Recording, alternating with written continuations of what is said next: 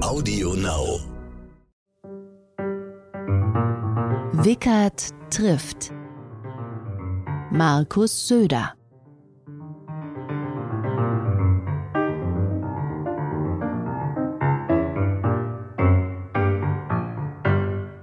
Hallo, hier ist Ulrich Wickert und ich möchte Ihnen jetzt eine Podcast-Reihe beginnen, die anknüpft an die Gespräche, die ich früher geführt habe, mit Helmut Kohl zum Beispiel 3 Stunden lang oder mit Genscher. Aber hierbei geht es jetzt nicht um die Aktualität, sondern um grundsätzliche Fragen. Ich will herausfinden, wer ist diese Person? Was hat sie geprägt, mit der ich mich unterhalte? Es gab Politiker wie Willy Brandt, Genscher, Kohl und Schmidt, die waren geprägt vom Zweiten Weltkrieg und die haben gesagt, ich gehe in die Politik, damit sowas nicht wieder passiert. Diese Biografien gibt es heute nicht mehr. Aber was lässt jemanden so politisch handeln, wie er handelt? Und wenn es mir gelingt, sogar vielleicht verborgene Gefühle herauszukitzeln, würde ich mich besonders freuen. Heute begrüße ich Markus Söder hier in der Staatskanzlei in Bayern. Herr Söder, ich grüße Sie. Hallo, herzlich willkommen. Dankeschön. Markus Söder ist zurzeit Ministerpräsident von Bayern. Er war einst Generalsekretär der CSU, er war Umwelt- und Gesundheitsminister, er war Finanzminister in Bayern. Herr Söder, Sie heißen Markus Söder, aber Sie heißen auch Thomas und Theodor.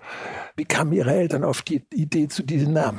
Ja, das ist eine relativ gute Frage, warum man sich ausgerechnet 3 Namen überlegt, weil wir doch ein sehr einfaches bürgerliches Haus waren. Mein Vater war Maurermeister, meine Mutter hatte eine Banklehre hinter sich gebracht. Die beiden haben zusammen ein ganz kleines Geschäft betrieben. Ich glaube, der Thomas kam daher, dass sie sich nicht einig waren, ob Markus oder Thomas besser ist. Markus war in den 60er Jahren ein eher Modename, er war relativ inwohl, mit K allerdings, nicht mit C, mit K. Und dann haben sie wohl sich zwischen Markus und Thomas nicht einigen können, haben das zusammengenommen und Theodor war der Name des Großvaters mütterlicherseits, der da großen Wert drauf gelegt hat, soweit ich das jedenfalls in Erinnerung bringen konnte. Und daher kommen die 3 Namen, aber ich habe ehrlich gesagt nur immer mit Markus zu tun gehabt. Die anderen Namen wurden geflissentlich nie verwendet. Und Sie sind in Nürnberg geboren, der Stadt, die in der Geschichte Deutschlands als allererstes die Reformation 1525 aufgenommen hat. Und Sie sind ein Protestant. Ja, aber auch da war das nicht so einfach, weil mein Vater war katholisch und meine Mutter evangelisch, aber mein Großvater, also der Theodor, hätte nicht erlaubt, dass meine Mutter meinen Vater ehelichen darf, wenn nicht klar ist, dass die Kinder evangelisch erzogen werden. Meistens ist es ja umgekehrt. Ja, aber da war es also eindeutig, weil Nürnberg war damals noch sehr stark evangelisch geprägt. Es hat sich heute auch natürlich in den Zeiten von verschiedenen Glaubensrichtungen doch ziemlich verlaufen. Aber Nürnberg hat eine starke, wie Sie sagen, evangelische Prägung. Und da war ja diese Sache da. Und ich stamme, wie gesagt, aus Nürnberg, ein gebürtiger Nürnberger. Mein Vater kam aus Gostenhof. Das ist ein ehemaliges Eisenbahnerviertel. Jetzt würde man nicht sagen, die allererste Adresse in Nürnberg. Und meine Mutter kommt aus der Südstadt. Das ist auch nicht das, die Haute Volée, würde man sagen. Und insofern aus einem sehr behüteten, aber doch sehr normalen Elternhaus, wie gesagt. Aber irgendwie gesagt, meine Mutter legte Wert auf evangelisch und mein Vater, da er jetzt, sagen wir mal, selbst nicht ganz so extrem gläubig war, konnte dem locker zustimmen. Hat das trotzdem beeinflusst sein, katholisch sein? Nein, mein Vater stammt aus dem Jahr 1930, Generation 30. Der wollte eigentlich Lateinlehrer werden, aber auf der Oberrealschule Dürer, Oberrealschule hieß es, und musste dann 1945 eben runter. Die Schule wurde geschlossen und sein Vater hatte schon einen ganz kleinen Maurerbetrieb gehabt und er musste dann quasi dort anfangen. Ich habe mir immer erzählt, dass er mit 27 seinen allerersten Urlaub hatte. Es war ein freier Nachmittag in Greding, das ist paar Kilometer von Nürnberg entfernt, im Süden. Und insofern war für meinen Vater dann stand die Arbeit immer von Anfang an in der Generation, ja, immer an erster Stelle. Und deswegen Glaube war nicht so das Allerstärkste. Und es waren halt beides gebürtige Franken und auch engagierte Nürnberger. Deswegen war zum Beispiel damals so, das Katholische galt ja in Bayern eher immer so für den Süden, und da mein Vater Franke war, hat er sich da etwas zurückgehalten mit. Aber Ihr Vater musste dann nicht irgendwie noch an die Flak oder irgendwie. Ah, der hat Glück gehabt, der ist im August 1930 geboren und der wäre erst im August 45, 15 geworden, und deswegen musste er da nicht. Bei Helmut Kohl, der wurde ja noch ausgebildet als Flakhelfer, musste dann nicht mehr. Nein, das musste nicht. Aber er war halt dann von Anfang an, wurde er von seinem Vater eingesetzt in dem kleinen Betrieb und musste da sofort arbeiten und hat es später dann auch übernommen. Und in meiner ganz frühen Jugend hat er sogar erwogen, ob ich dieses Geschäft nicht übernehmen sollte, und hat mich dann mal kurzfristig getestet. Ich glaube, unter Außerachtlassung von jedweder Mindestlohnregelung oder Jugendschutzbeschäftigungen. Und es war mal im Sommer. Er hat aber nach relativ kurzer Zeit gesagt, dass mein handwerkliches Talent meinem verbalen Talent doch deutlich untergeordnet sei. Und deswegen sagt er damals den Satz: Bub, du hast zwei linke Hände, du kannst nur Pfarrer oder Politiker werden.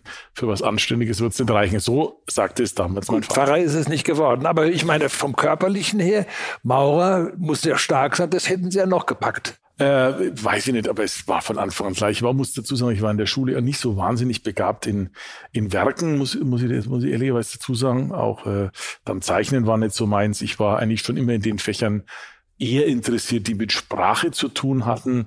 Und deswegen hat sich das dann sehr schnell herauskristallisiert. Also mich hat im Fächer wie Geschichte, Religion, Sozialkunde, das waren so meine Lieblingsfächer, die ich auch gern gemacht hatte. Hatte dann noch Glück, dass ich dann nach einer etwas verkorksten Mittelstufe am Schluss auch ein ganz ordentliches Abitur gemacht habe, auch mit Mathe, aber der Weg war immer klar mehr in diese Richtung, und da war Handwerken war. Also bis auf den heutigen Tag ist meine Frau der Meinung, dass ich dieses Talent hätte besser noch schulen sollen, Handwerk. Das wäre für den gemeinschaftlichen Haushalt besser gewesen, als nur schlau zu reden, wie es gehen könnte. Wer schlägt die Nägel bei Ihnen ein? Sie oder Ihre Frau? Da ich so selten da bin, würde ich es ja gerne machen, aber das kann meine Frau wirklich ziemlich perfekt, und das war immer der festen Überzeugung, dass wenn jemand etwas gerne tun will, dann soll man das nicht aufhalten. Rasenmähen habe ich lange gemacht. Das kann ich aber auch sehr gut verstehen, aber Sie haben ja gerade betont, die Eltern waren Franken.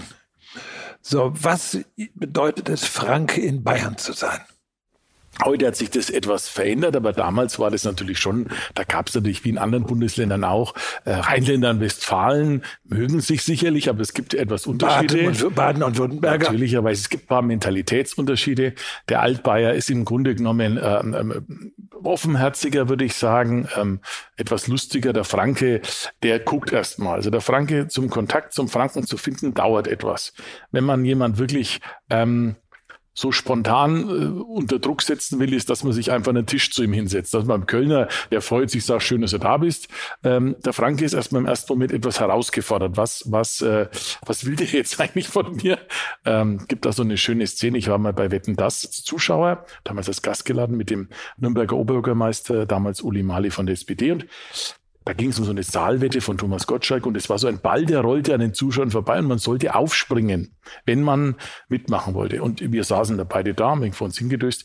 Jedenfalls rollte der Ball, und wir spürten dann irgendwann intuitiv, er rollte in unsere Richtung. Das heißt, wir hätten uns entscheiden müssen, etwas zu tun. Und was haben wir dann gemacht, als der Ball vor uns war? Wir drehen uns einfach nach hinten und schauen weg. Und musste danach lachen, wie wir uns angesehen haben. Und es war jenseits von CSU und SPD so eine typische fränkische Reaktion. Aber eins kann man sagen, wenn man uns hat, dann hat man uns lange. Und dann ist man auch so eine gewisse Grundtreue oder Loyalität, die ist dann einfach da.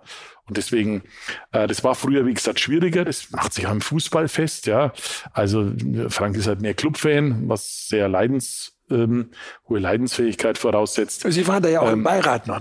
Ja, ich weise darauf hin, das war der letzte große Titel des Clubs, das war der Pokalsieg 2007, da war ich mit dabei. Danach bin ich raus, ist sofort abgestiegen. Aber da gibt es jetzt keinen so direkten Zusammenhang. Aber es gibt schon kleine Unterschiede, aber es ist wie halt überall im Leben. Man kann das immer so runterbrechen. Also außerhalb Bayerns sind wir dann alle Bayern und finden es auch ganz gut und sind auch ganz gerne Bayern. Innerhalb Bayerns ist man dann mal Franke und Altbayer, gibt es auch noch andere Stämme. Da gibt es auch noch die Schwaben beispielsweise, die Sudetendeutschen. Und wenn man dann zum Beispiel in Franken ist, gibt es auch wieder Unterschiede. Also der Nürnberger und der Fürther legen beide sehr großen Wert drauf, Nürnberger oder Fürther zu sein und nicht verwechselt zu werden. Sie haben auch immer wieder betont, dass sie sozusagen Protestant sind, indem sie sagen, Luther sei ihre Lieblingsfigur aus der Geschichte. Was sagt denn Luther? Naja, ich finde, dass Luther, also wird nicht unbedingt automatisch sein, dass es die absolute Lieblingsfigur der Geschichte ist. Denn die spannendste Figur ist immer noch Jesus Christus, wenn man das so sagen kann, klar, logischerweise. Aber ich fand Luther schon beeindruckend, weil zum einen, Luther wollte ja an sich keine andere Kirche haben, er wollte nur eine bessere haben.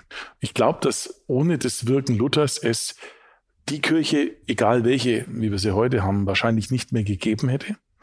Sondern Luther hat dazu beigetragen, auch nochmal, dass sich jeder auf sich besinnt. Reformation und Gegenreformation.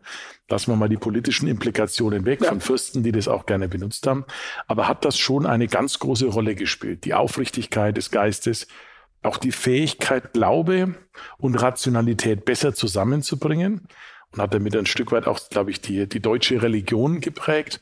Und er war natürlich immer jemand, der das Deutsche erstmal so richtig unter die Menschen gebracht hat. Denn mit seiner Übersetzung der Bibel hat er eigentlich dafür gesorgt, dass es zur Volkskirche wurde. Und deswegen ist Luther schon eine ganz beeindruckende Figur der Geschichte. Und wir Deutschen haben ja in unserer Geschichte oft auch sehr schwierige Persönlichkeiten gehabt. Und Luther hat auch Fehler gemacht. Er hat auch Sachen gesagt, die wir heute zu Recht auch als sehr kritisch hinterfragen, natürlich.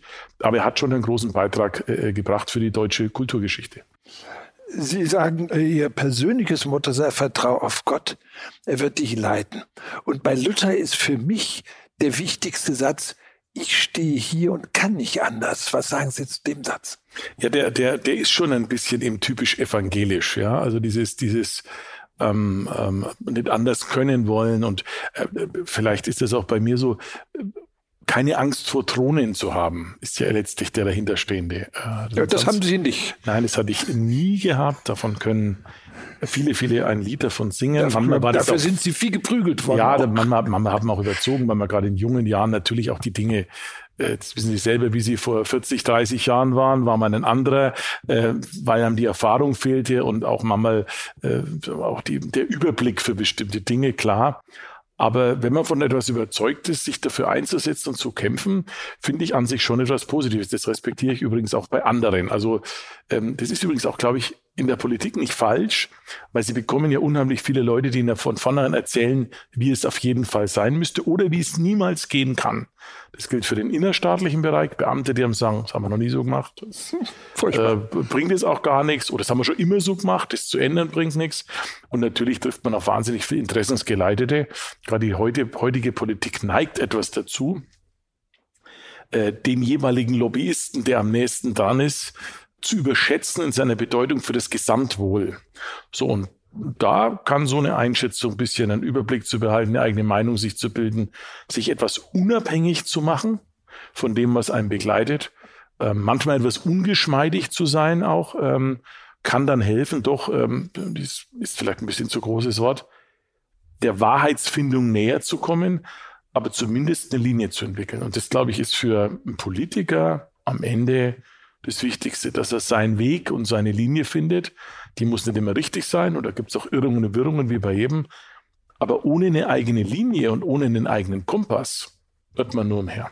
Wobei das Interessante ist, in der Öffentlichkeit wirken Sie manchmal als Katholik, also durch die Kruzifixentscheidung zum Beispiel, auch hier im Raum hängt ja ein Kruzifix, dass man denkt, Sie sind ja dafür auch geprügelt worden, selbst von Teilen der katholischen Kirche. Was hat Sie da getrieben? Also zunächst einmal, wie man wirkt, weiß ich, bin ein gläubiger Mensch, das stimmt, ohne dass ich anderen vorschreibe, dass sie glauben müssen. Ich habe das bis heute als Privileg empfunden, dass ich glauben kann. Wenn jemand nicht glaubt, ist das nicht schlimm und das entscheidet jeder für sich selber in seinem Leben. Aber ich bin froh, dass ich es kann, weil es mir in bestimmten Situationen meines Lebens schlichtweg geholfen hat. Zum Beispiel? Beim Tod der Eltern zum Beispiel. Meine Mutter verstarb sehr früh, 3 Wochen vor meiner ersten Landtagswahl, auch relativ überraschend, zwar lange Krankheit, aber dann doch überraschend. Und das ist so, das sind so Momente, wo du dann, weil ich war damals schon der jüngste Kandidat oder Abgeordneter. Also waren 26, 27. Genau, ja. Aber das ist so eine Phase, wo du glaubst, also ich schaffe alles allein. Ja, ich bin relativ groß gewachsen und damals glaubte ich auch wirklich, ich reiß da alles und mit eigener Kraft. Und dann merkst du plötzlich von einem auf den anderen Tag, selbst wenn du dich noch so für schlau hältst, ja, es gibt einfach Dinge des Lebens, die kannst du nicht ändern, die sind so. Und da musst du auch damit klarkommen dann. Und da brauchst du auch irgendwie eine eine Kraft und auch ein Verstehen können. Und da hat der Glaube über all die Jahre mir schon echt geholfen. Ich habe da nochmal einen interessante Menschen kennengelernt aus der Kirche, die einmal gesagt haben, bet doch mal. Ich dachte früher immer, ich kann den lieben Gott ja nicht mit meinen kleinen Problemen belasten. Also da wirklich genug zu tun. Und habe dann eben so die Erfahrung gemacht, dass so etwas geht und auch beten kann. Und das Beten nicht in der Erwartung, dass es so kommt, aber es ist eine Form von Unterstützung. So würde ich es einfach mal sagen. Sie sind da auch in einem Gebetskreis. Ja, das ist das. Und es gibt ganz beeindruckende der Menschen, die dann auch, zum Beispiel ein Pfarrer, der mal dabei war, der hat eine schwere Krankheit gehabt, wirklich schwere Krankheit. Und dann habe ich gefragt, wie geht's Ihnen? Was ist, wie fühlen Sie sich jetzt? Und was ist das Sorge? Und was macht das mit Ihrem Glauben? Und das war beeindruckend. Der hat dann eben erzählt, dass er glaubt, dass es zu Ende gehen kann, jetzt durch diese Krankheit. Aber er fühlt sich von Gott und Jesus Christus getragen und es gibt ihm Kraft, mit der Situation umzugehen. Und das Interessante war, dass nach dem Gespräch, ich wollte ihm eigentlich Aufmunterung geben, aber am Ende fühlte ich mich irgendwie erbaut und gestärkt. Und das finde ich einfach, und deswegen finde ich das interessant, wenn Menschen, das heißt jetzt durch die eine Religion oder die andere, es gibt da verschiedene Formen, sich auch spirituell zu beschäftigen. Das muss ja nicht, gibt ja nicht nur die eine Liturgie vielleicht, die dann zugreift. Das hat schon geholfen. Und bei uns damals halt in Bayern ist es noch dazu, das ist auch Teil irgendwie unserer Lebensrealität, unserer Alltagskultur. Und wir haben das eigentlich nie böse gemeint. Es war damals, hätte das vielleicht so in der Form nicht machen. Das lief alles, war auch ein halbes Jahr von der Wahl, ein bisschen hektisch und war auch nach langen, schwierigen Momenten. Da ist auch vieles falsch gelaufen damals. Aber ja, manches würde ich heute sicherlich anders machen, so auch in der Form, wie wir das gemacht haben, wie ich das damals gemacht habe, war sicherlich nicht optimal. Aber es entsprang einfach nur dem Grundgedanken, dass das eben Teil auch eines Wertebewusstseins ist, das dahinter steht. Zugegebenermaßen war das damals eine spannende Diskussion. Zieh mal meine Fehler ab. War es aber auch interessant. Selbst innerhalb der Kirche hat es zu heftigen Reaktionen geführt. Und bei der katholischen war das dann doch sehr spannend, dass wir aus Rom dann sogar Unterstützung bekommen haben. Und dass ich als kleiner Protestant aus dem evangelischen Nürnberg dann aus Rom die Absolution bekommen habe, war dann doch etwas, was dann schon sehr spannend war. Was bedeutet Christsein inhaltlich für einen Politiker? Also zunächst mal, dass er Respekt vor dem anderen hat und dass er den anderen auch wertschätzt wie sich selbst. Dass er den Einzelnen auch wertschätzt. Dass er den Menschen in den Mittelpunkt rückt und seine Probleme. Praktisch gesehen sind es Dinge, wie wir Sozialpolitik machen. Also wir haben in Bayern beispielsweise, habe ich ein sogenanntes Pflegegeld eingeführt. Das ist das einziges Bundesland in der Höhe, weil wir Angehörigen Unterstützung geben wollen. Ich sage jetzt ein Beispiel. Da bekommen die Leute 1.000 Euro einmal im Jahr, wenn sie ab Pflegestufe 2 haben. Und da bin ich am Anfang kritisiert worden, was bringt denn das und so weiter. Und ein Beispiel, eine Frau schrieb mir dann einen Brief, sie sei mit dem Geld mit ihrem Mann an der Nordsee gewesen. Da dachte ich mir, naja, an der Nordsee, weiß jetzt auch nicht, ob das dafür da war. Alpen wäre besser gewesen. Das kommt vielleicht noch dazu, weil Nordsee ist auch schön. Nee, aber dann sagte sie mir, dass ihr Mann schwer demenzkrank ist und dass sie seit Jahren zu Hause pflegt. Und an der Nordsee waren sie als junges Paar bei der Hochzeitsreise. Und sie erzählte und schrieb dann einen Brief, dass eben mit diesem Geld es möglich war, dort wieder an den Ort hinzufahren. Und sie war der festen Überzeugung, ihr Mann erinnere sich dann. Und es war ein so wirklich ganz persönlich rührender Brief. Das ist das erste Mal, dass ich davon so in der Form medial erzähle.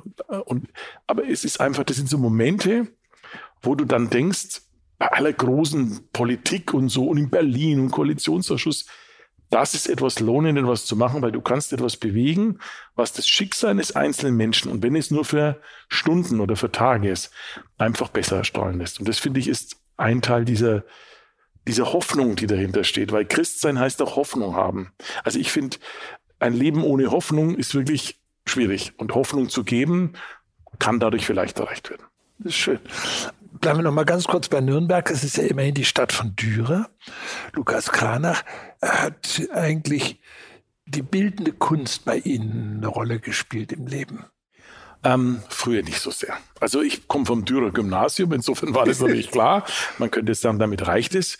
Aber das war nicht so meine Kernprägung. Muss dazu sagen, war auch im Elternhaus nicht das Hauptthema.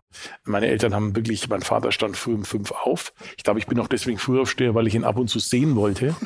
bin auch sehr früh mal aufgestanden und meine Mutter hat alles im Geschäft alles geschmissen mit meinem Vater. Bei uns war jetzt das Thema nicht das allererste. Wir waren ein Haushalt da. Mein Vater war Fußballfan, daher kommt auch diese Leidenschaft für den Sport. Ich bin seit frühester Jugend, so habe ich Zeitungslesen gelernt über den Amateursportteil der Zeitung. Das hat mich einfach interessiert, so wie das war. War dann selber auch sportlich aktiv in verschiedenen Bereichen. Tennis spielt. Tennis habe ich ganz gespielt, ja. War eher zufällig. Bezirksliga. Ja, aber war eher zufällig, weil eigentlich war meine Schwester, wollte da hingehen und die wollte aber nicht allein gehen, bin ich mal mitgegangen. Ich fand es am Anfang ein bisschen zu langweilig und dann habe ich Hausarrest bekommen. Zu Unrecht. Warum? Ja, zu Unrecht weiß ich es nicht mehr. Das war irgendwie eine völlig überzogene Maßnahme meines Vaters, glaube ich. Aber da lief damals, da hatten wir dann, war ich dann irgendwie auf dem Dachboden oben auf einem so kleinen Zimmer. Und da war dann so diese uralten Fernseher, wo man fast die Antenne selber halten muss, dass es geht. Die älteren Zuhörer erinnern sich vielleicht an diese Zeiten schwarz-weiß. Und da lief nichts anderes außer einem Programm, eine Übertragung Borg gegen Connors. 70er Jahre, bin dann Kind der 70er. Und ich habe die Regeln dabei gelernt. Das hat mich total fasziniert. Dieser Borg mit seinen langen... Ganz genau. Und der Connors mit seinem Gebrülle und so. Also es war noch vor Becker und den anderen. Das war dann erst später. Und es hat mich einfach fasziniert, hat mich der Sport, diese Allwischung als Ausdauer und heute würde man sagen, mentaler Disziplin, hat mir da eigentlich ganz gut gefallen. War natürlich nie so begabt wie andere und da meine Eltern auch nicht dabei waren, war ich da immer eher allein. Das hat mir sehr viel Spaß gemacht und das war mir so prägend. Und dann hat mich von frühester Jugend an Geschichte interessiert.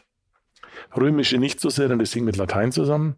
Das hat einem etwas der Schulunterricht in Latein etwas weniger interessant gemacht, aber Geschichte hat mich wahnsinnig interessiert, vor allem deutsche Geschichte, weil, wenn man Nürnberg ist, wird man relativ früh mit dem Thema Reichsparteitag und NS-Zeit befasst, weil es gibt kein so groß erhaltenes architektonisches Ensemble aus der NS-Zeit wie in Nürnberg, das Reichsparteitagsgelände, auch der Schwurgerichtssaal der Nürnberger Prozesse. Und Nürnberg hat da eine ganz tolle Erinnerungskultur auch nach dem Krieg und gerade in den letzten Jahrzehnten ganz großartig entwickelt. Und da war von vornherein ein hochpolitisches Bewusstsein, was dann noch unterstützt wurde, weil ich als kleiner Junge mal, sind wir mit dem Auto an die Grenze gefahren, damals an die Mauer, und dann habe ich nicht verstanden, warum es möglich ist, auf der einen Seite mehrere hundert Kilometer bis zum Atlantik zu fahren, nach Frankreich, und auf der anderen Seite nach 100 Kilometern dann eine Mauer ist. Und dann hat man mir erklärt, was das ist und so. Und dann habe ich nie verstanden damals, warum ein Land, das glaubt, Menschen zu befreien, den Menschen die Freiheit verwehrt. Also ich hätte noch verstanden, wenn die Schießautomaten quasi auf die andere Seite gerichtet werden, auf den Klassenfeind möglicherweise, aber die richteten auf die eigenen Leute. Und da hat sich so ein ganz jungen Jahren aus dieser Mischung und klar gegen Nazis, gegen Faschismus, weil die Bilder, wenn man die das erste Mal sieht, die sind so unglaublich erschreckend für jeden Menschen, aber für einen jungen Menschen so unglaublich unfassbar sowas. Heute sehen ja viele Horrorfilme, damals gab es das ja in meiner Jugend. Das war echter Horror, wenn man das gesehen hat. Sie meinen jetzt die Bilder aus KZ und ganz schlimm. Wie kann das passieren? Wie geht das? Das war mir unbegreiflich. Da hat sich so eine politische Bewusstseinsbildung ergeben und dann eben umgekehrt mit dieser erneuten Abgrenzung zu der Mauer. Und dann war so der letzte Impuls einer politischen Ernährung war dann eben der Einmarsch der Russen in Afghanistan 1979, glaube ich, wo dann auch in der Schule das erste Mal ein Thema war, NATO-Doppelbeschluss und ähnliches mal. Da ist man dann sozusagen, da hat man sich dann richtig politisiert, weil es in der Schule Thema war. Sie sind dann erst einmal mit Aufklebern Willy Brandt nach Hause gekommen. Das hat mir ein Nachbar geschenkt. Das stimmt, da war ich aber noch viel jünger, da war ich 5, das war 72, die große Bundestagswahl im Nachhinein. Und wir hatten einen Nachbar bei meiner Oma in Gostenhof, wo ich sagte, ein Viertel ist die CSU noch nie im Leben, also noch nie in der Geschichte eine Mehrheit hatte. Und da war immer ein sehr netter Nachbar, fand ich immer sehr nett. Und er hat mir Bonbons verteilt und er hat mir dann einen Willy Brandt Aufkleber ihm gegeben und ich kam nach Hause und habe den meinem Vater gezeigt und der hat dann auch mich sowas von ausgeschimpft, weil er Strauß-Fan war. Ich wusste deswegen seit meinem 5. Lebensjahr, SPD bedeutet Ärger. Das ist sozusagen, war dann so meine Sozialisierung, die ich dann hatte. Aber so das richtige Interesse kam dann erst später durch diese beiden größeren Ereignisse. Naja, und dann und Strauß, ich fand auch Franz Josef Strauß. Also Sie heute wird man sagen, einfach ziemlich cool.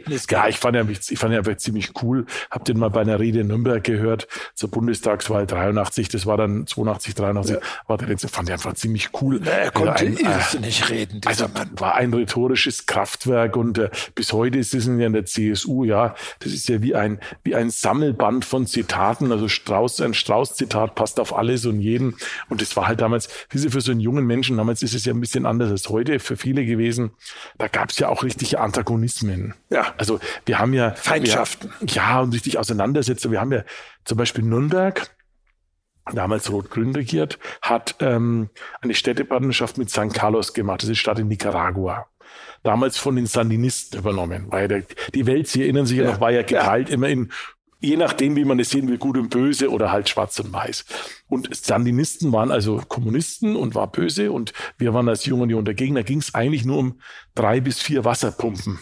3 bis 4 Wasserpumpen. Aber wir haben aber riesen Diskussionen gehabt und gingen dann sogar zu einer großen Veranstaltung mit der Jungen Union. Das damals in eine städtische Einrichtung und am Tag vor gingen Flugblätter drin, Junge Union und CIA gegen die Freiheit in Nicaragua. Also das war, ich meine, war faszinierend einerseits, ja, hat natürlich auch schon ein bisschen hochpolitisiert. Und manchmal denke ich mir sogar, das ist niemals wieder so ein Thema, aber so eine tiefere politische Interessensbewusstsein war damals schon an einigen Stellen höher da, als man es heute so spürt. Sie sind ja mit, ich glaube, 16 in die Partei eingetreten und Junge Union gleichzeitig CSU und ganz schnell aktiv gewesen eigentlich. Das hat natürlich dazu geführt, dass Sie mit 27 dann auch schon Landtagsabgeordnete. Ja, das waren aber lauter Zufälle, es war auch nicht geplant. Also ich bin da eingetreten, weil ich es einfach, das war so ein Statement. Na gut, aber Sie waren aktiv. Und aber was hat man damals am Anfang gemacht? Das ist ja das, was die meisten unterschätzen.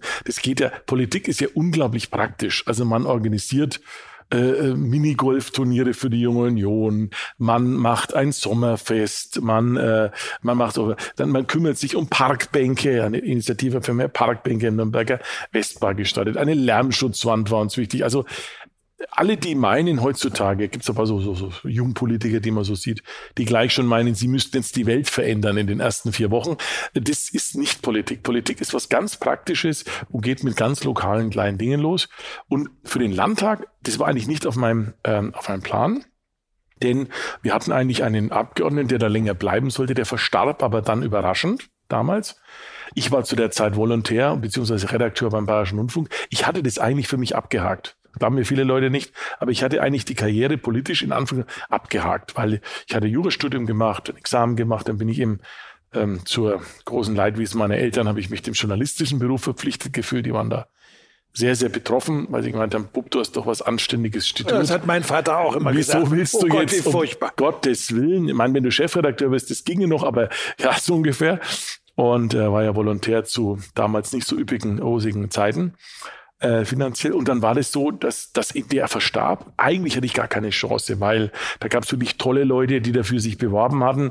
Und meine JU hat aber gesagt, also wenn jetzt da ein mit 60er verstirbt, dann muss ein Junger sich dran trauen. Habe ich mich dann herangetraut und bin dann auch relativ überraschend nominiert worden gegen 2 Kandidaten, obwohl ich aus einem sehr kleinen Ortsverband oder Ortsverein stamme in der Parteibasis. Hätte es eigentlich nie werden dürfen, wenn man es so rein mathematisch parteirechnerisch sieht. Und auch der Stimmkreis war eigentlich ein katastrophal schlechter für die CSU. So muss man noch dazu erwähnen, damals kandidierte das erste Mal Renate Schmidt von der SPD. Tolle Frau von politische Power. Und in Nürnberg sowieso, die hat alles abgeräumt. Und deswegen habe ich dann diesen Wahlkreis. Ein fürchterlich schwieriger Wahlkampf und ich habe ihn mit mehr Erststimmen gewonnen, im Bayerischen Landtagswahlrecht und bin deswegen in den Landtag gekommen. Sonst hätte ich das, wenn ich den Stimmkreis nicht gewonnen hätte, wäre ich nicht reingekommen und es war wirklich extrem knapp, würde ich einmal sagen und war auch unter diesen besonderen Bedingungen, wie ich vorhin erwähnte, dass da meine Mutter 3 Wochen zuvor verstarb. Also es war alles wie in einer besonderen Situation damals. Also nichts geplant und kein klarer Karriereweg. Das liest sich hinterher in so Biografien oder in so Kurzbeschreibungen liest sich das dann immer wieder. Der hat da schon mit 15, 16, das ist alles ein Quatsch. Mich hat's einfach interessiert Politik. Und bis heute fragt mich meine Frau, wenn wir im Urlaub sind, warum liest du das? Es interessiert mich. Mich interessiert es einfach. Mich hat Außenpolitik interessiert. Mich hat, was in der Welt vor sich geht. Das sind auch die Dinge, wo ich sie immer kennenlernte, mit ihren großartigen Reportagen. Mich hat es einfach interessiert. Ja? Und deswegen hat es mich dann auch berührt und deswegen habe ich mich daraus auch engagiert. So war das. Sie erzählten gerade eben, Sie waren ja beim Bayerischen Rundfunk, Sie haben da zuerst Volontariat gemacht, was ich nie gemacht habe, muss ich sagen. Ich habe auch das erste juristische Examen gemacht. Ich behaupte immer, ich habe es nur deswegen bestanden. Ich habe es in Köln, also Bonn studiert, Köln das Examen gemacht. Und man muss das beim Oberlandesgericht machen da. Und da musste ich einen handgeschriebenen Lebenslauf abgeben und der letzte Satz in diesem Lebenslauf hieß, mit diesem Examen werde ich meine juristische Karriere beenden. Und ich vermute, deswegen habe ich bestanden. Und warum haben Sie nicht weitergemacht? Aus dem Gefühl heraus. Also ich habe das erste Examen gemacht mit dem ordentlichen Prädikatsexamen. Irgendwie, und ich habe dann ein halbes Jahr noch Assistent an der Uni gemacht. Und irgendwie war mein Gefühl, nachdem ich die ganzen anderen Juristen gesehen habe, irgendwie war so mein Gefühl, das ist es noch nicht. So, also das ist es noch nicht so wirklich. Und hatte dann im Warten auf das Examen, es dauerte ja ein halbes Jahr, bis man das Examenergebnis bekommt, habe ich so eine Hospitanz gemacht damals. Und Hospitanz ist ein ganz niederschwelliges Angebot, im Prinzip ein Praktikum, wenn man ehrlich ist, ja. Klingt ein bisschen besser. Das haben Sie beim BR gemacht. Habe ich beim BR gemacht. Und es hat mir schon gefallen. Mir hat dieses Zusammenspiel beim Fernsehen, mehr als Radio, von Film, also von Ton und Bild, diese Choreografie und Sprache fand ich unglaublich interessant. Habe ein paar interessante Leute da getroffen. Jetzt keine überragenden Namen, die man so kennt, aber spannende Leute, die auch ein bisschen Filme gemacht haben. Und habe mich dann mehr oder weniger aus Jux beworben um ein Volontariat. Das war gerade auf dem Schirm. Und damals muss man dazu sagen, damals begann diese Phase der Volontariate, dass man die höher bewertet. Ja. War ja in den 50ern, 60ern nicht so hoch bewertet. Da hat man gesagt, gibt's auch, aber man hat anders angefangen.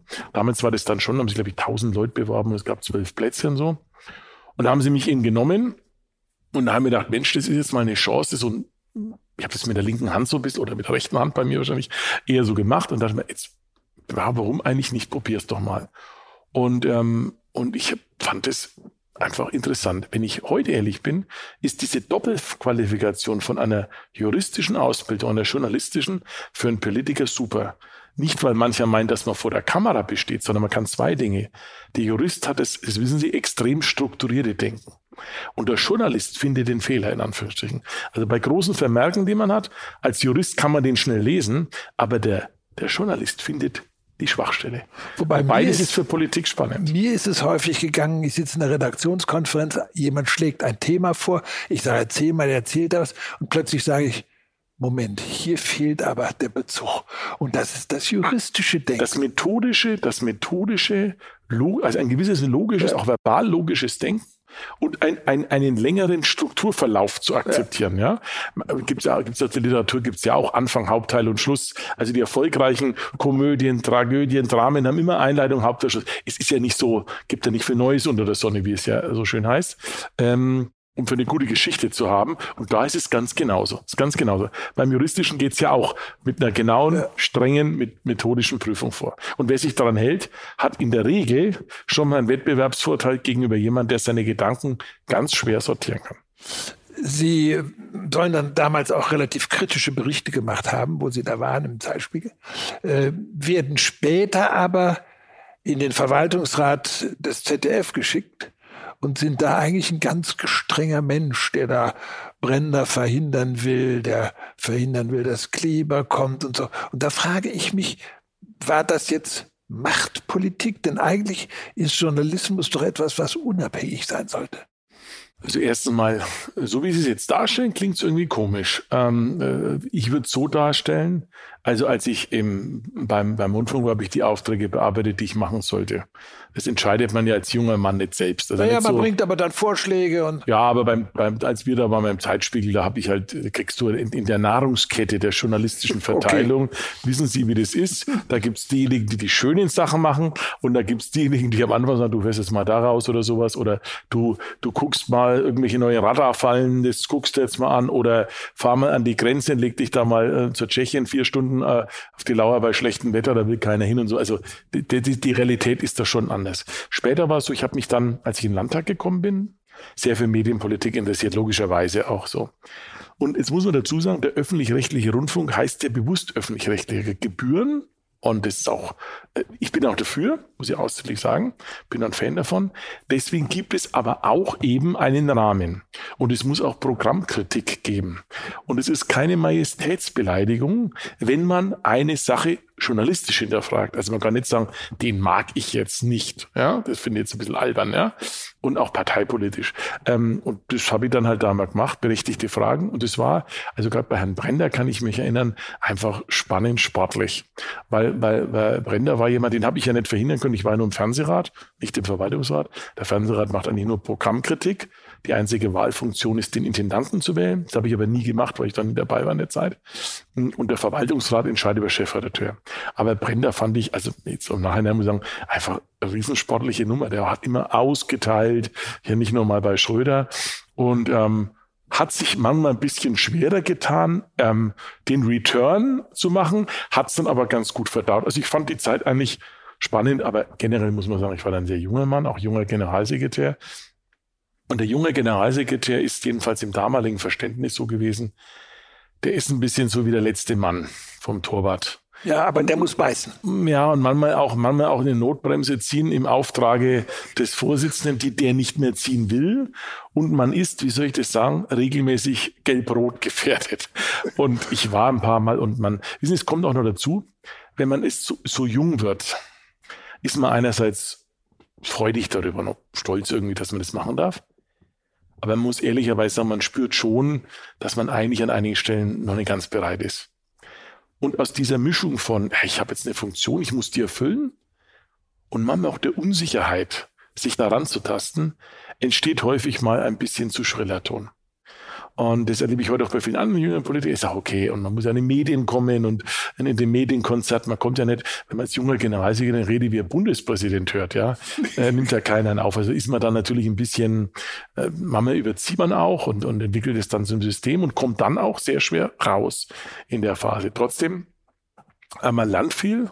Man lernt vor allem, dass das Leben politisch kein Zuckerschlecken ist. Man hat ein paar harte Winter, wie es immer so schön heißt. Und ich habe da viel gelernt und war auch in der Zusammenarbeit damit Stoiber sehr dankbar. Aber manchmal waren wir schon wie ein Radio, das an einigen Stellen manchmal ein bisschen zu laut war. Aber das schleift sich dann mit der Zeit schon ab. Inhaltlich haben Sie sich mit ein paar anderen zusammengetan und sozusagen versucht, den modernen Konservatismus zu prägen. Was war der Inhalt davon? Es ist uns damals, glaube ich, nicht ganz so gelungen. Es ist natürlich immer so die eigentlich große Schwierigkeit. Was ist konservativ und was ist bürgerlich, würde man heute sagen. Das Wort konservativ passt heute, glaube ich, nicht mehr in die Zeit, aber was ist bürgerlich? Und es hat dann nicht geklappt. Es wurde dann auch wie immer halt in diesen medialen Dingen gleich wieder als Kontraposition definiert.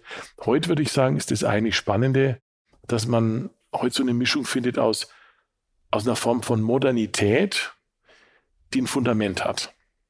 Also Modernität, die Fundament hat. Was meine ich damit? Modernität heißt für mich, dass wir die modernen Dinge von Forschung und Technologie nutzen. Als Ministerpräsident setze ich mich sehr dafür ein, dass wir eine Hightech-Agenda entwickelt haben, die in Deutschland, zwei Drittel der Lehrstühle, die wir machen für Künstliche Intelligenz, machen ganz Deutschland so ungefähr. Also wir sind da fast Nummer 1 jetzt in Deutschland. Auf der anderen Seite ist aber zum Beispiel auch, engagiere ich mich sehr für den Klimaschutz, habe das schon als junger Generalsekretär für Ökologie gemacht, war auch mal Umweltminister. Zum Beispiel die grüne Gentechnik in Bayern nicht gemacht und den Donauausbau, der früher so vorgesehen war, quasi als ganz lange Betonstraße, haben wir damals schon verhindert, auf einem Fundament zu stehen, das eben auch Werte beinhaltet. Und da gehört zum Beispiel der Erhalt der Natur, die Bewahrung der Schöpfung einfach dazu. Das, glaube ich, ist so etwas, was ganz gut zusammenpasst. Und ich denke jedenfalls, was mich betrifft, waren mir schon immer die normalen Leute auch wichtig. Also deswegen, wenn ich das mit der Pflegegeld erzählt habe oder wir machen so ein Familiengeld, vielleicht auch aus der familiären Umfeld. Ich fand immer, dass Politik auch eine Schutzfunktion hat und zwar auch von denen, also man muss eine Entfaltungsfunktion schaffen für die besonders stark sind. Den soll er nicht gängeln, das finde ich schlimm. Aber er braucht eine Schutzfunktion für denen, der nicht die gleiche Geschwindigkeit, nicht die gleiche Kraft hat, sich zu entwickeln.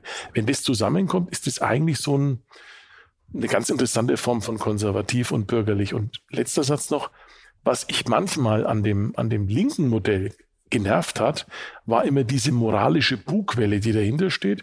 Also wir wissen, wie ihr zu sein habt. und wir wollen euch erziehen dazu.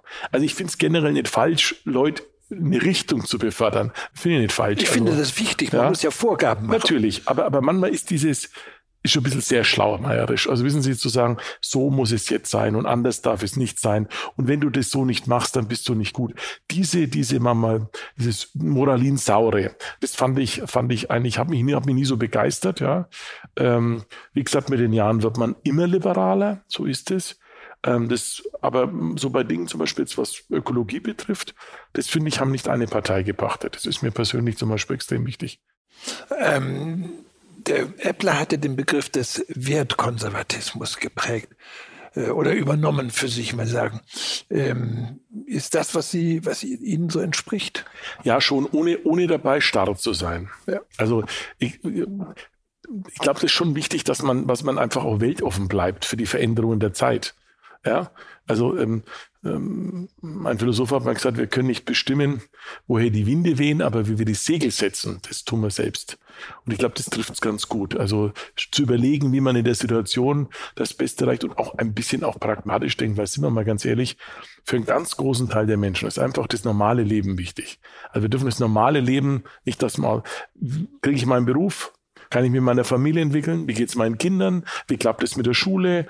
Kann ich einmal im Jahr in Urlaub fahren? Das ist nicht alles, aber es ist für viele Menschen schon einfach wichtig, glücklich in Anführungsstrichen zu leben, in Frieden und mit einer halbwegs guten Versorgung. Und deswegen muss man immer die richtige Mischung finden zwischen, man muss den Überblick behalten. Ich finde, die normalen Menschen müssen nicht alles im Blick haben. Und ja, aber ich glaube, alles ist, aber wissen Sie, wenn du in der verantwortlichen Position bist, dann musst du den Überblick behalten. Wie könnte es sich entwickeln? Wie kann ich Leute beschützen? Und wie kann ich aber auch Menschen die Chance geben, ihre Talente einfach frei zu entfalten? Also ich bin schon der Meinung, jeder soll nach seiner Fasson glücklich werden. Das finde ich schon, dass das wichtig ist. Ja, ich bin aber der Meinung, dass eine Gemeinschaft sich Werte gibt. Und diese Werte bestimmen, wie das Zusammenleben in der Gemeinschaft besonders gut funktionieren kann. Ja. Und es werden die Werte immer wieder gebrochen, gar keine Frage.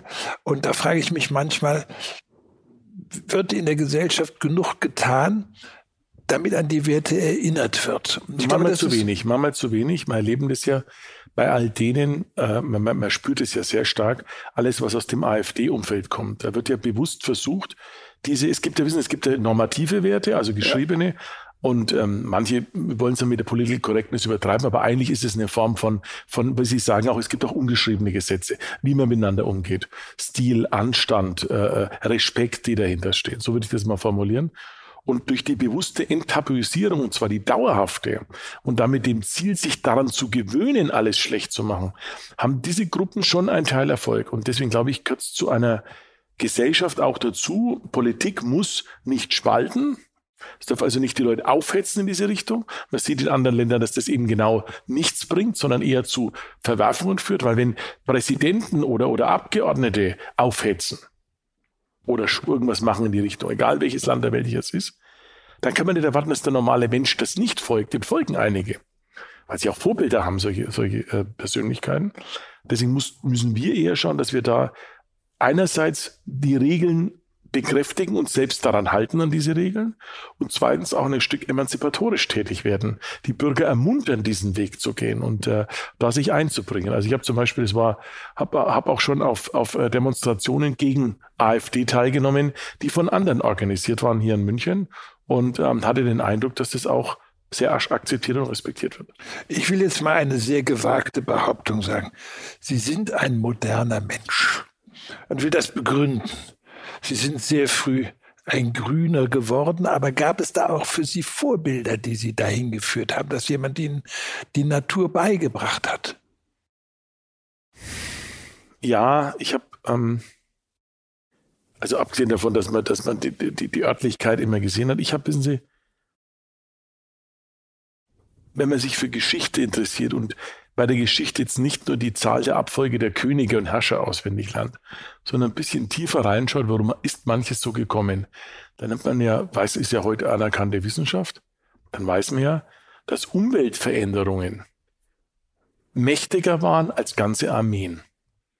Ganze Reiche haben sich verändert, weil Wasserläufe nicht mehr da waren und das Klima sich verändert hat. Die Erkenntnis habe ich sehr früh gehört, gelesen, mir gedacht.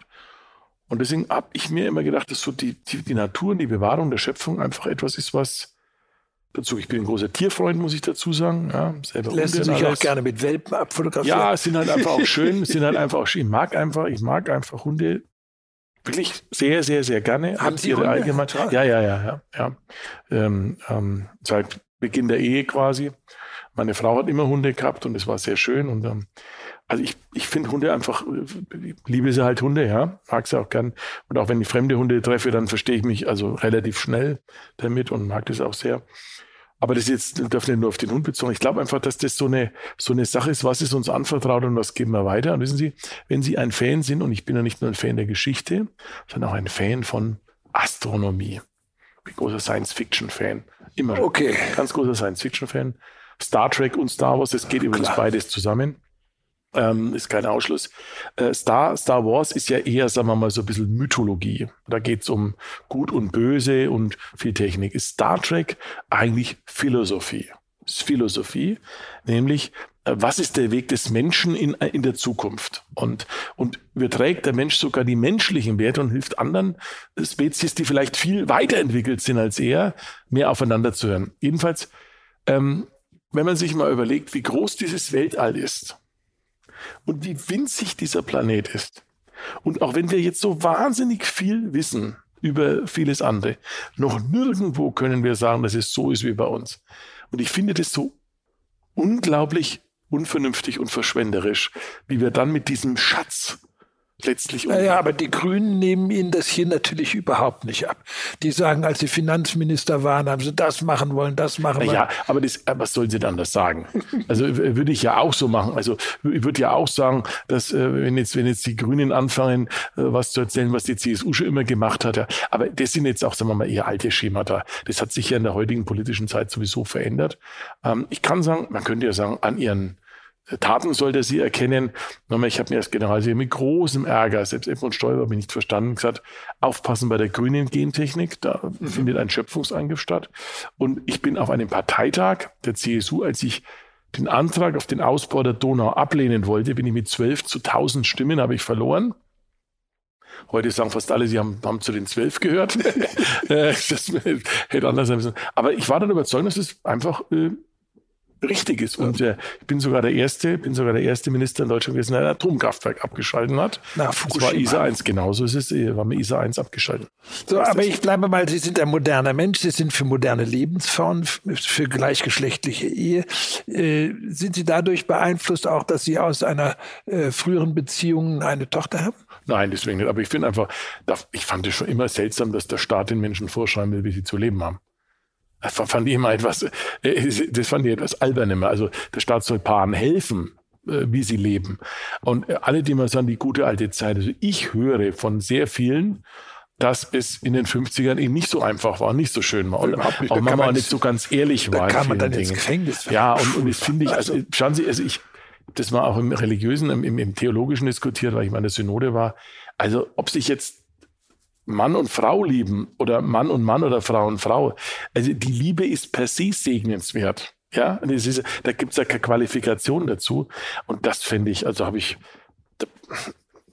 finde ich ehrlich gesagt nicht nur rückständig, sondern finde ich auch einfach falsch. Ich kann nicht jemand verurteilen, weil er jemand anders sehr mag oder liebt oder sowas. Das finde ich spielt. Da bleiben Rolle. Wir beim Modernen. Sie setzen sich für die Frauenquote ein und sind da in ihrer Partei aber schrecklich gescheitert. Ja, teilweise muss man sagen, gescheitert. Ich habe das dann ja nachvollziehen und bin der erste bayerische Ministerpräsident der CSU, gab ja nur noch mal einen anderen von der SPD, der für seine CSU Parität gemacht hat. Ich werde das auch in der Zukunft so machen, weil für mich das selbstverständlich ist. Da gibt's überhaupt keinen. Auch das ist eine Diskussion, die irgendwo von vorgestern ist. Und ich muss ehrlich sagen, ich war als Jüngerer auch immer gegen Quoten und Ähnliches. Mir ist aber eines bewusst geworden. Die Quote hilft auch, unterschiedliche Perspektiven und Stile durchbringen zu lassen.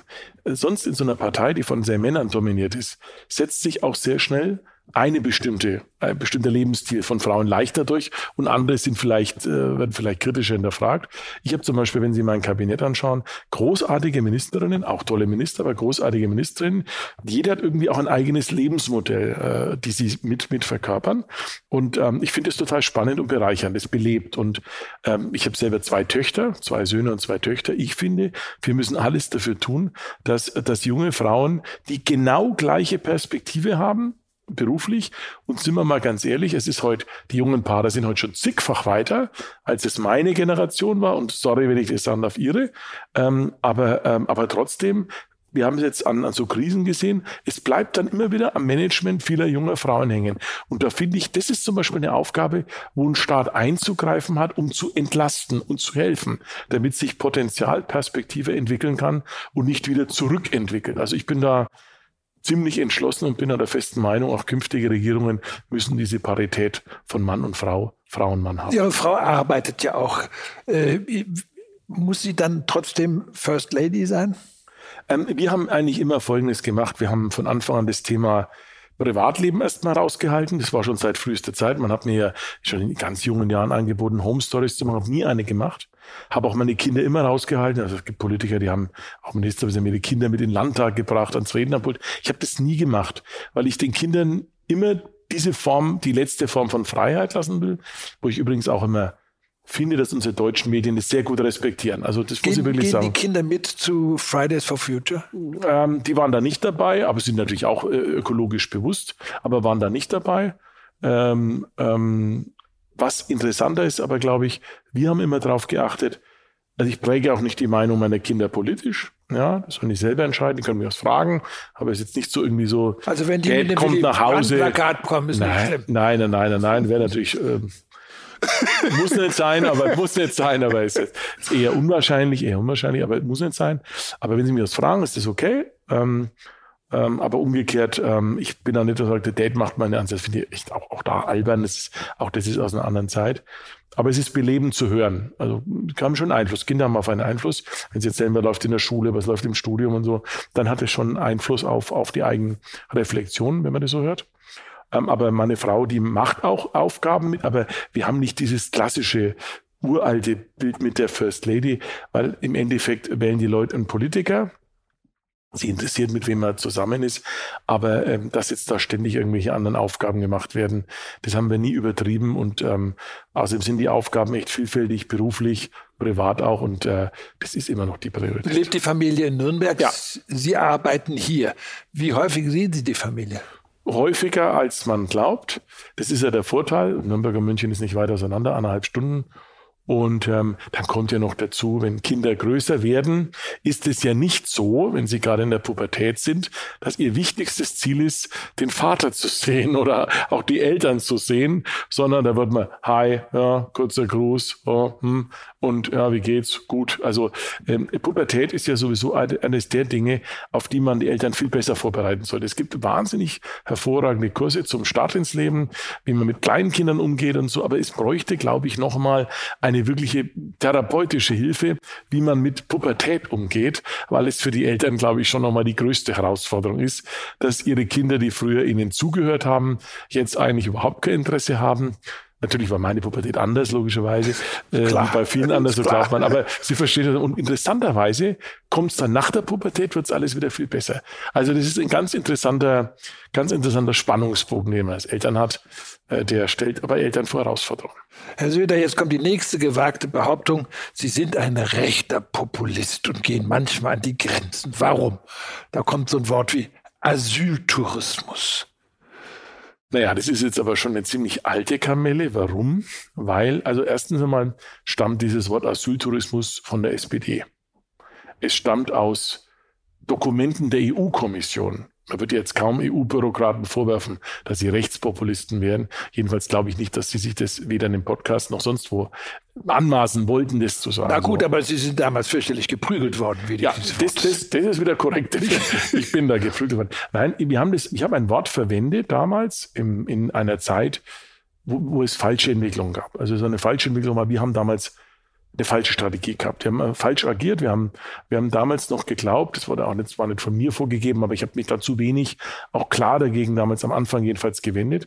Wir haben gedacht, kann man das Phänomen AfD damit bekämpfen, indem man das Sachproblem annimmt. Ja, aber Sie haben da ja eine ganze Reihe von Sachen. Kruzifix statt Kopftuch oder Geld für Flüchtlinge. Davon könnte man 2 Universitäten bauen. Wir gehen nochmal zurück zum Asyltourismus. Und beim Asyltourismus war es dann so, dass ich der erste Politiker bin und ich glaube einer der ganz wenigen auch davon, der dann nach wenigen Tagen, nachdem ich gemerkt habe, dass es Leute verletzen könnte, es ausdrücklich gesagt habe, ich verwende es nicht mehr.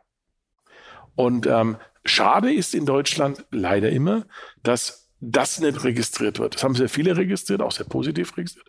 Und das hat sich dann nochmal deutlich verändert, als dann diese Ereignisse in Chemnitz damals waren. Und auch ich das erste Mal Herrn Höcke gesehen habe, wirklich bewusst wahrgenommen, wie er mit einer weißen Rose missbräuchlich instrumentalisiert durch die Stadt gelaufen ist. Weil die weiße Rose eben das Bild ist für den Widerstand der jungen Leute in München. Der Geschwister Scholl. Und die dann umgebracht werden. Ja, genau, von den Nazis. Und das fand ich empörend und anwidernd. Und dann habe ich ja auch, ich glaube, ich zähle heute zu den schärfsten, die AfD auch angehen und stellen und da sich da nicht wegducken. Und das war so in dieser Zeit. Das Richtige jetzt. Ja, ich glaube, natürlich ist es richtig. Es fühlt sich nicht nur richtig an, es ist auch rational richtig, aber es fühlt sich auch emotional ganz anders an. Das war damals, der Fehler, den wir jetzt im Jahr 2018 gemacht haben, war, wir haben es zugelassen, dass der Eindruck entstand, wir stehen auf der dunklen Seite der Macht und nicht auf der hellen, so würde ich es mal als alter Star Wars-Fan sagen. Und das war ein schwerer Fehler, den habe ich dann auch ziemlich hart auch korrigieren müssen. Und wissen Sie, ist auch so, das ist, glaube ich, eine ganz entscheidende Frage. Bei mir war das der Ministerpräsident ja ein schwieriger Werdegang. Da war ja eine sehr lange innerparteiliche Debatte. Und wenn man so eine innerparteiliche Debatte auch hat und so, dann ist manchmal so, kann tatsächlich so über die Jahrzehnte immer wieder mal passiert, dann muss man mal gucken, was verändert sich in der Gesellschaft. Wir haben damals zu wenig realisiert. Was hat sich im Land verändert und wie das empfinden auch die Menschen vielleicht, weil man sich sehr stark auf so eine innerparteiliche Debatte konzentriert. Und ich habe in diesem Crashkurs, und es war zum Teil auch ein bisschen so eine Wahlkampf, fast schon eine halbe Nahtoderfahrung, weil wir hatten ja innerhalb von einem halben Jahr, kürzeste Zeit aller vor der Wahl 18. Und da war so viel Druck da und man hat auch manchmal falsch reagiert. Man hat, wie jemand, der etwas sozusagen keine Luft mehr im Wasser bekommt, dann strampelst du mehr, reagierst vielleicht auch manchmal über. Und erst am Schluss des Wahlkampfs habe ich dann irgendwie, als es ganz schwierig war, irgendwie fand ich zu einer Linie gefunden. Und ausschlaggebend war ein Besuch bei einem Online-Magazin. Da waren lauter junge Leute da. 50, 60 junge Redakteure, ganz tolle Leute. Und wir so ein Gespräch gehabt, und dann sagt einer am Schluss, Herr Söder, ich komme eigentlich aus Hamburg, meine Eltern kommen aus Hamburg und so. Und als ich vor 3 Jahren nach Bayern gekommen bin, waren die total begeistert, weil Bayern ein super Land ist. Das muss man objektiver sagen. Und die haben mich dann damals zu dem Zeitpunkt gesagt, die fragen mich jetzt, was ist denn da unten los? Und ein bisschen schäme ich mich fast dafür. Das wiederum hat mich total beschämt, hat mich echt berührt, weil ich mir dachte, ich möchte, dass die Bürger, die bei uns leben, und ich möchte aus allen Teilen der Welt Leute haben, die was beitragen dazu, möchte ich, dass die eher stolz drauf sind, dass sie in Bayern sind und freuen drüber, dass sie da ganz sind und sich dann nicht für jemanden schämen müssen. Das hat auch wahnsinnig viel in der Zeit verändert an meiner Einschätzung und auch an der Wahrnehmung. Und daraus hat sich dann auch, muss man sagen, nach der Wahl 2018 nicht einfach zufällig, sondern es ist schon ein bestimmter Weg dann auch entwickelt, den ich auch sehr gern weitergehen möchte. Wie schätzen Sie heute die AfD ein? Die AfD hat sich weiter dramatisch verändert. Die rechtsradikalen Gruppen übernehmen eher die Oberhand. Auch in Bayern ist es so, sind zwar intern zerstritten alle, aber der Höcke-Flügel ist der dominante Teil. Das ist das wahre Gesicht. Und im Grunde genommen ist die AfD nichts mehr anders als eine NPD.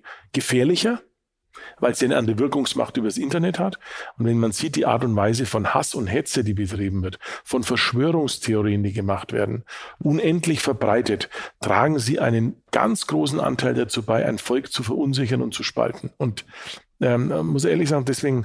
Und auch die Art und Weise, wie Dinge versucht werden zu enttabuisieren. Immer nach dem Motto, das darf man ja nochmal sagen. Natürlich haben wir Meinungsfreiheit. Aber der Gedanke, der dahinter steht, ist nicht einfach mal irgendeinen Unsinn zu erzählen, sondern eine ganz bewusste Veränderung der politischen Koordinaten, so wie wir es vorhin besprochen haben, der politischen Koordinaten zu machen. Und ich glaube auch ganz fest daran, dass wir die AfD bekämpfen müssen. Also ich Und ich glaube auch, dass wir sie richtig bekämpfen müssen. Und es ist falsch ist, sie zu unterschätzen. Dass es falsch ist zu glauben, wenn man etwas Ähnliches denkt, vielleicht nur anders sagt im Wort, dass man damit Wähler zurückgewinnt, das ist falsch. Strauß, die AfD hat mal ein Plakat gemacht, Strauß hätte die AfD gewählt. Falsch. Strauß hätte sie bis aufs Messer bekämpft und das tun wir auch. Sie selber schildern immer wieder Dinge, wo sie merken, ein Mensch hat oder ein Vorgang eines Menschen hat sie beeinflusst, wie dieser junge Mensch. Sie hören zu, sind Sie fähig zur Kritik aufzunehmen? Ja, schon sehr. Nicht immer gleich in dem Moment. Ich weiß nicht, ob Sie es selbst auch kennen. Ich kenne das. Das ist ganz schwierig. Ich in dem Moment ist man dann manchmal, also wenn da Kritik kommt, sagen wir so, es gibt auch Quatschkritik, aber es gibt schon sehr viel kluge Kritik und Hinweise. Und manchmal ist es so, dass man dann in dem Moment, auch wenn man gerade irgendwie Geschäft hat, klassisches Ehegespräch ist ja auch so, ja, das und das und das, schon recht. Und dann umarmen, wie ist das jetzt eigentlich gemeint und vielleicht doch. Und also meine Mitarbeiter können das bestätigen. Ich bin für einen sehr offenen Diskurs, wirklich sehr offenen Diskurs. Und da kann sein, dass ich in dem Moment dann zwar nicht allen recht gebe, aber dann am nächsten Tag habe ich geschlafen, vielleicht doch wahr und so. Vor allem sich auch selber zu hinterfragen. Also weil das ist, glaube ich, schon das Wichtigste ist, dass man sich auf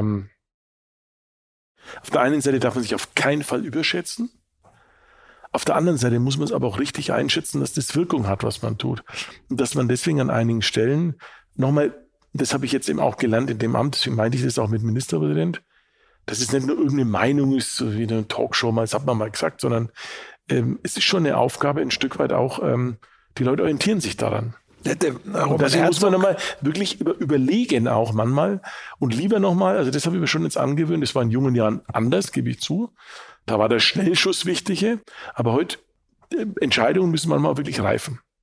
Roman Herzog sagte mal, als er Bundespräsident war und irgendwas gesagt hat und alle sagten, der Bundespräsident hat gesagt, das habe ich alles schon früher gesagt, als ich Richter war oder sowas.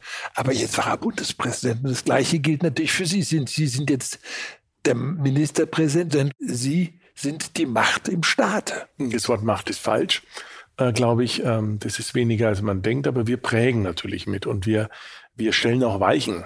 Und nochmal, das, was entscheidend ist, man hat einen Überblick. Also es kommt nicht darauf an. Also man muss zuhören und man muss auch die Empathie haben, Stimmungen der Bevölkerung schon wahrzunehmen. Gleichzeitig braucht man aber den vorausschauenden Blick. Also was könnte kommen, was kann passieren? Und man erlebt es ja immer wieder bei Krisen, also wenn es keine Krisen gibt, dann ist das nicht so wichtig, dann ist auch jede Meinung und da gibt es auch so ein, da zählt das Einzelinteresse im Großen.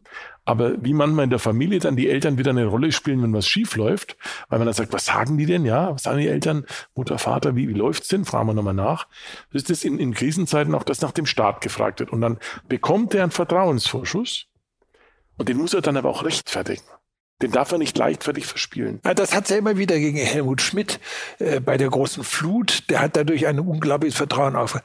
Komischerweise Schröder bei der Flut, die Oderflut, hat auch funktioniert. Und ja, hat er schon auch reagiert, der Schröder. Also das ist schon sowas, in solchen Situationen ist es auch so, dass da gibt es keine Blaupause und kein Drehbuch, weil es nie die gleiche schwierige Situation gibt. Und dann, ich hatte es jetzt ja auch erlebt, sehr stark während der Corona-Zeit, Sie sind plötzlich ein unglaublich beliebter in ganz Deutschland. Ist ja, das so. Kann mal wieder runtergehen, aber Sie sind sich ja wieder. Aber was war zum Beispiel auch so eine Phase, wo du gemerkt hast, es droht wirklich eine extreme Entwicklung. Wir waren ja mal stärker betroffen als Bayern durch die Nähe zu Österreich und die Zahlen nahmen die gleiche Kurve wie in Italien. Und während man mit Kollegen noch endlos debattieren wollte, ob wir noch ein bisschen warten, musste ich für mich eine Entscheidung treffen. Ich habe gesagt, kommt das, was ich tun muss, also bestimmte Maßnahmen zu treffen? Kommt es sowieso oder nicht? Und dann kam ich zum Ergebnis, ja.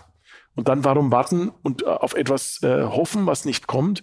Ich hätte es mir nicht verziehen, da falsch zu handeln. Dann habe ich eben entschieden. Und das nimmt dann auch keiner ab. Das muss man halt selber entscheiden. Da gab es viele Beratungsgespräche, klar, mit Experten, auch mit der Bundeskanzlerin, wo sie in der Zeit eine völlig neue Verbindung auch ergeben hat, die früher so nicht da war, wo ich auch sie sehr, sei ganz offen, persönlich nochmal ganz neu schätzen gelernt habe. Da muss man so eine Entscheidung treffen, weil das war so eine Phase, wissen Sie, wenn Sie in der Früh die Zahl der Todesfälle bekommen, die plötzlich sprunghaft ansteigt und am Abend die Zahl der vorhandenen Materialien sehen, die immer sprunghaft zurückgeht, und Sie spüren, Sie steuern da auf eine mittlere Katastrophe zu, dann können Sie nicht sagen, was meinst du, sondern muss sagen, so, Krisenteam entscheiden, umsetzen, und zum Glück sind wir besser durchgekommen als gedacht und viel besser als die anderen Bundesländer viel besser als die anderen Länder in Europa. Bundesländer haben alle einen guten Job gemacht, aber das war, da gab es keine Blaupause und es hätte auch alles schief laufen können. Aber ich bin froh jedenfalls, wie es bislang gelaufen ist. Sie sind einer, der bereit ist, sich zu wandeln. Haben Sie auch mal so Hilfe genommen? Also Willy Brandt zum Beispiel hat Sprechtunterricht genommen. Nein, das habe ich nie gemacht. Ich habe auch keine Kurse oder was weiß ich gemacht. Ich hab gute Leute und ich habe auch tolle Familie und die sich kritisieren. Ich höre schon mehr den Vorgängern zu. Also man lernt auch davon. Auch wenn das immer so gar nicht gern gesehen wird. Ich habe ja bei Stoiber als Generalsekretär gelernt, damit ein sehr strukturiertes staatliches Handeln gelernt. Ich habe, auch wenn man das nicht glaubt, von Seehofer sehr viel gelernt. Was Seehofer er war nicht immer in allen Phasen zu 100% ganz eng befreundet, kann man glaube ich sagen. Was hat er von Schmutzeleien oder was gesagt? Das hat er selber schon auch relativiert, aber anders. Trotzdem, Seehofer war ein starker Minister, ein großer Politiker, einer der Großen der CSU, muss man wirklich sagen, auch der deutschen Politik. Aber Stoiber ist derjenige, der Sie gefördert hat. Ja, der hat mich gefördert, als Einzige, der mich je befördert hat für etwas. Von Stoiber kann man das strukturierte Politiker, die staatlichen Minister bei den Ländern. Von Seehofer hat man sehr viel Empathie für die normalen Leute auch spüren können. Auch für den Mut zum Humor im Amt. Und da haben wir manchmal sogar gewetteifert. Und jetzt habe ich von der Bundeskanzlerin ein bisschen gelernt, weil es ja so, je kleiner die Einheit ist, in der man arbeitet, desto schneller ist die Umsetzung. Je größer die Einheit ist, desto größer die Fliehkräfte. Das heißt, man kann mit einem Hoppla, jetzt komme ich, eigentlich echt überhaupt nichts erreichen. Das endet eher im Nichts so. Und da auch ein bisschen noch eine Schleife, noch eine Geduld, noch ein bisschen überlegen, noch einmal und das auch das Timing anders zu entwickeln. Also von der Bundesregierung kann man auch Timing und Tuning lernen. Also wann und wie man das macht und ganz interessant. Und trotzdem ist es so, dass man sich, weiß nicht so, auch wenn man Leute hat, die um einen herum sind, ist es manchmal wie das Laufen auf einem Schneefeld. Am Anfang gibt es Spuren, in denen du versuchst zu laufen. Und dann plötzlich kommt die weiße Fläche. Ja? Siehst, es geht von hinten, wenn du insbesondere Minister bist oder Parteisatz bist, von hinten kommen die eigenen Leute und sagen, wo gehen wir hin? Dahin. Anders sagt, setzen wir uns lieber hin und so. Und dann kommt der Punkt, wo du merkst, jetzt geht quasi ein Stück von so einer Verantwortung auf dich über. So temporär, nicht lange. Egon Bahr soll ja mal zu Willy Brandt gesagt haben, der Gipfel ist ein Platz, auf dem man kein Wohnhaus baut. Einer der schönen Sätze, finde ich, sollte sich jeder Politiker gewähr werden. Und dann musst du halt Entscheidungen treffen und die können auch falsch sein, aber du musst sie nach bestem Wissen und Gewissen treffen und eines darfst du nicht machen, so nur aus der Hüfte schießen. Also Hüfte ist okay und so, aber nur aus der Hüfte geht nicht. Sie waren ja auch Heimatminister und haben mangelnden Patriotismus beklagt damals. Was ist für Sie Heimat? Heimat ist daheim, ist die Umgebung, die man kennt. Ich finde, dass wir im Moment, wenn ich das so sagen darf, haben wir in unserem Land da schon eine ganz andere Entwicklung. Also ich habe so den Eindruck, dass die Deutschen jetzt eigentlich ihr Land ganz gern mögen. Und das sind alle, die zu Deutschland gehören. Und die Vielfalt, die wir im Land haben, die unterschiedlichen Bereiche der Kultur. Das hat sich jetzt alles sehr schön ergeben. Ein Wechsel war ein bisschen im Jahr 2006. Also ich kann mich erinnern, als im Jahr 2006 bei der WM die ersten Mal wieder mit Deutschland sich ins Gesicht gemalt haben. Fahne. Ja, was gab's da? Da gab's in einigen Kulturprogrammen der ARD heftige Kritik, ob das jetzt überzogener Nationalismus ist. Ich bin ganz sicher, wenn ich zu Urzeiten denke, im internationalen Frühschoppen wäre das wochenlang kritisiert worden. Ja, aber das war einfach eine Lebensfreude. Eine Lebensfreude. Nicht abgrenzend zu anderen Lebensfreude. Und wo ich's wo man so gespürt hat, war, während am Höhepunkt der Corona-Krise haben viele Menschen ihre Schilder hochgehalten im Ausland, holt uns heim. Und da haben so viele Leute sich gefreut, wie sie mal wieder auch gesehen haben. Und ich finde, Mama, wir müssen dankbar sein. Wir leben wir haben echt totales Glück, dass wir in Deutschland leben. Und es ist immer so spannend, wenn man unsere Freunde im Ausland sieht, wie die über die Deutschen denken. Auch Kritik oder sowas. Aber wenn man mit Franzosen redet, mit Italienern redet, da gibt es manches, was sie kritisieren an uns. Aber so richtig schlecht, was Deutschland macht, finde ich eigentlich nicht. Im Augenblick haben die Franzosen ein Riesenproblem mit Deutschland, das zu einem Problem für sie selbst geführt haben, weil sie haben gedacht, gut, die Deutschen haben eine gute Wirtschaft. Aber wir Franzosen haben das viel bessere Gesundheitssystem. Haben sie gedacht, ne? Und jetzt plötzlich ein Magazin, das vergleichbar ist mit dem Spiegel, das heißt Le Point in Frankreich, mit der Merkel als Titelbild. Und dann plötzlich, warum sind wir nur noch eine zweite Macht sozusagen? Das ist eine Denke, finde ich, die ich nicht optimal finde, ja, weil ich glaube zum Beispiel fest daran, wir haben auch italienische Patienten aufgenommen, französische Patienten angeboten. Macron hat mir deswegen sogar einen sehr netten Brief geschrieben. Ich glaube zum Beispiel daran, wenn ich die Welt so anschaue, dann ist es genauso, wie man in Bayern sagt, das ist ein Franke und ein Altbayer, aber wir sind dann doch Bayern, wenn wir außerhalb Bayern sind. So ist es mit dem Europäer. Also ist doch so, wenn man in der Welt unterwegs ist und man trifft dann andere Europäer, gibt es doch eine enge Verbindung irgendwie. Und ich hoffe sehr, dass wir uns in dieser sich verändernden Welt, die da stattfindet, wo auch alte Freundschaften etwas wackeliger werden, wenn ich das sagen darf, und wo es Herausforderungen gibt mit einer ganz anderen Denkweise in der Welt, ganz andere Einschätzung zu Menschen, zu Demokratie, zu Freiheit. Aber da sind wir doch auf Macron viel zu wenig eingegangen. Na ja und nein. Ich glaube, dass es gut ist, dass man es jetzt mehr tut. Aber ich glaube auch, dass die Politikstile von Macron und der Bundeskanzlerin am Anfang jetzt nicht von vornherein völlig synchron. Ich habe Macron auch kennengelernt. Wir haben uns bei der Sicherheitskonferenz da unterhalten. Diesen spannenden Mann. Ja? Entspricht auch sehr meiner Denke. Wir haben Ideen, sprudelt vor Ideen sozusagen. Und das finde ich eigentlich sehr interessant. Ich glaube einfach, dass wenn man auch von seiner Seite am Anfang manchmal auch noch den Weg des Miteinanders so gewählt hätte, wie jetzt als Letzten, anstatt erstmal zu verkünden und dem anderen folgen sollen, glaube ich, wäre es noch schneller und einfacher gegangen. Also der Macron ist. Aber wir müssen übrigens noch weiterdenken in Europa. Es ist ja, wenn wir ehrlich sind, haben wir ein anderes Problem in Europa. Nicht Deutschland, Frankreich ist ein Problem. Das ist schon sehr nah und die verstehen sich schon auch, aber mir macht diese kulturelle Grenze zum Osteuropa eine Sorge. Also wir blenden das ja aus. Zum Teil hat es eine Frage mit unserem Respekt zu tun, zum Teil mit bestimmten Einstellungen, wo wir uns schwer tun, die einfach zu adaptieren oder zu akzeptieren. Aber Europa ohne Osteuropa ist auch kein Europa. Ja? Und wir haben jetzt den Blick gerichtet nur auf Italien und wie geht es da? Muss man helfen? Tun wir auch.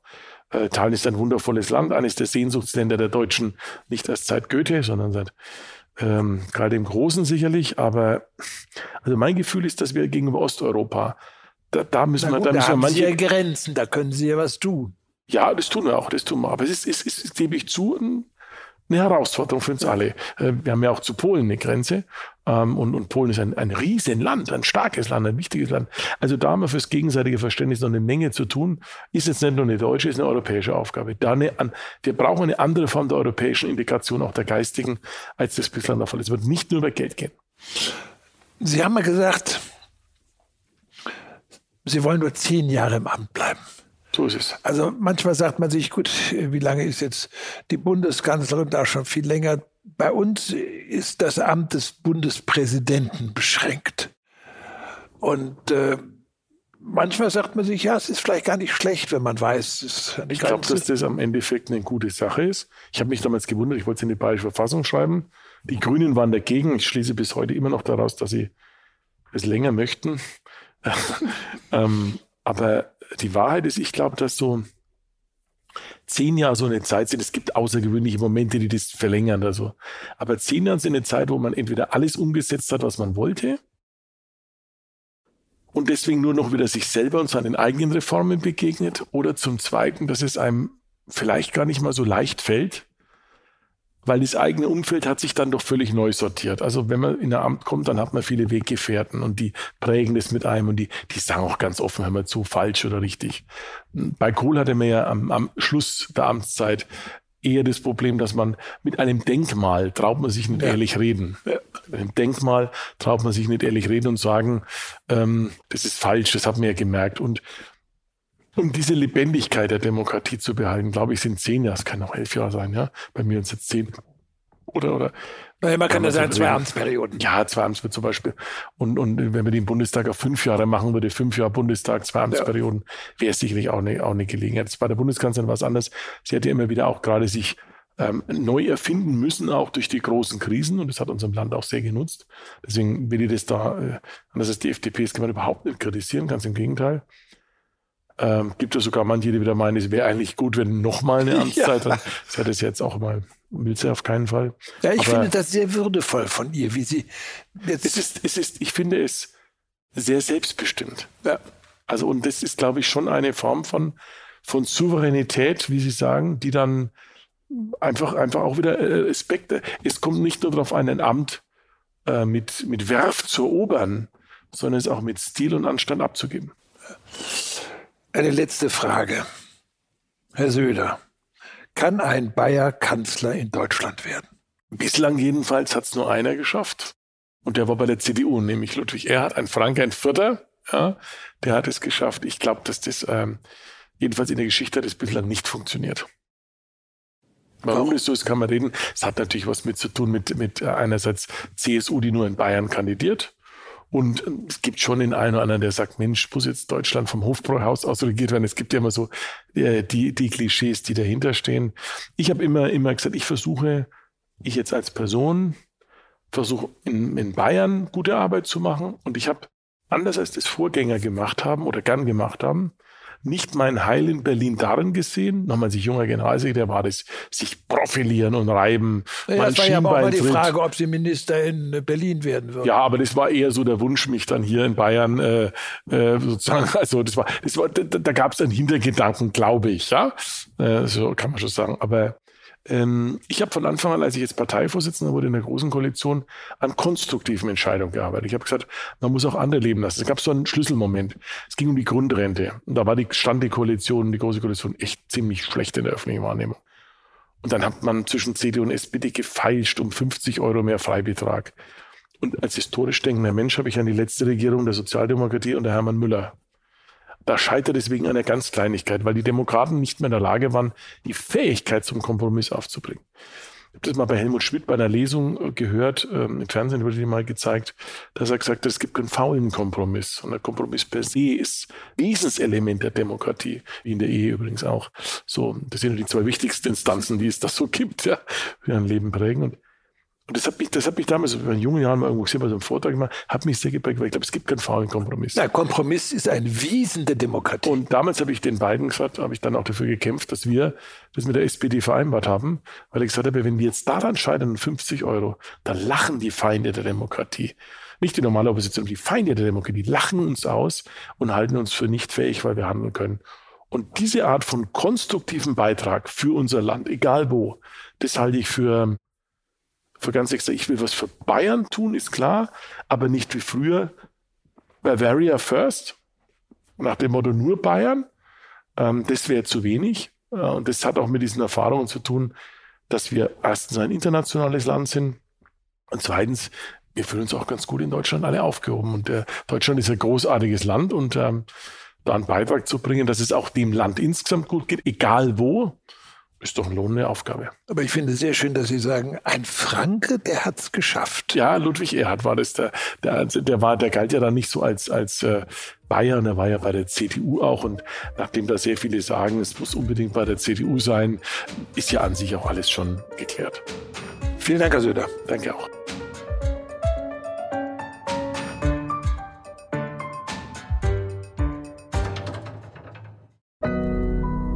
Audio Now.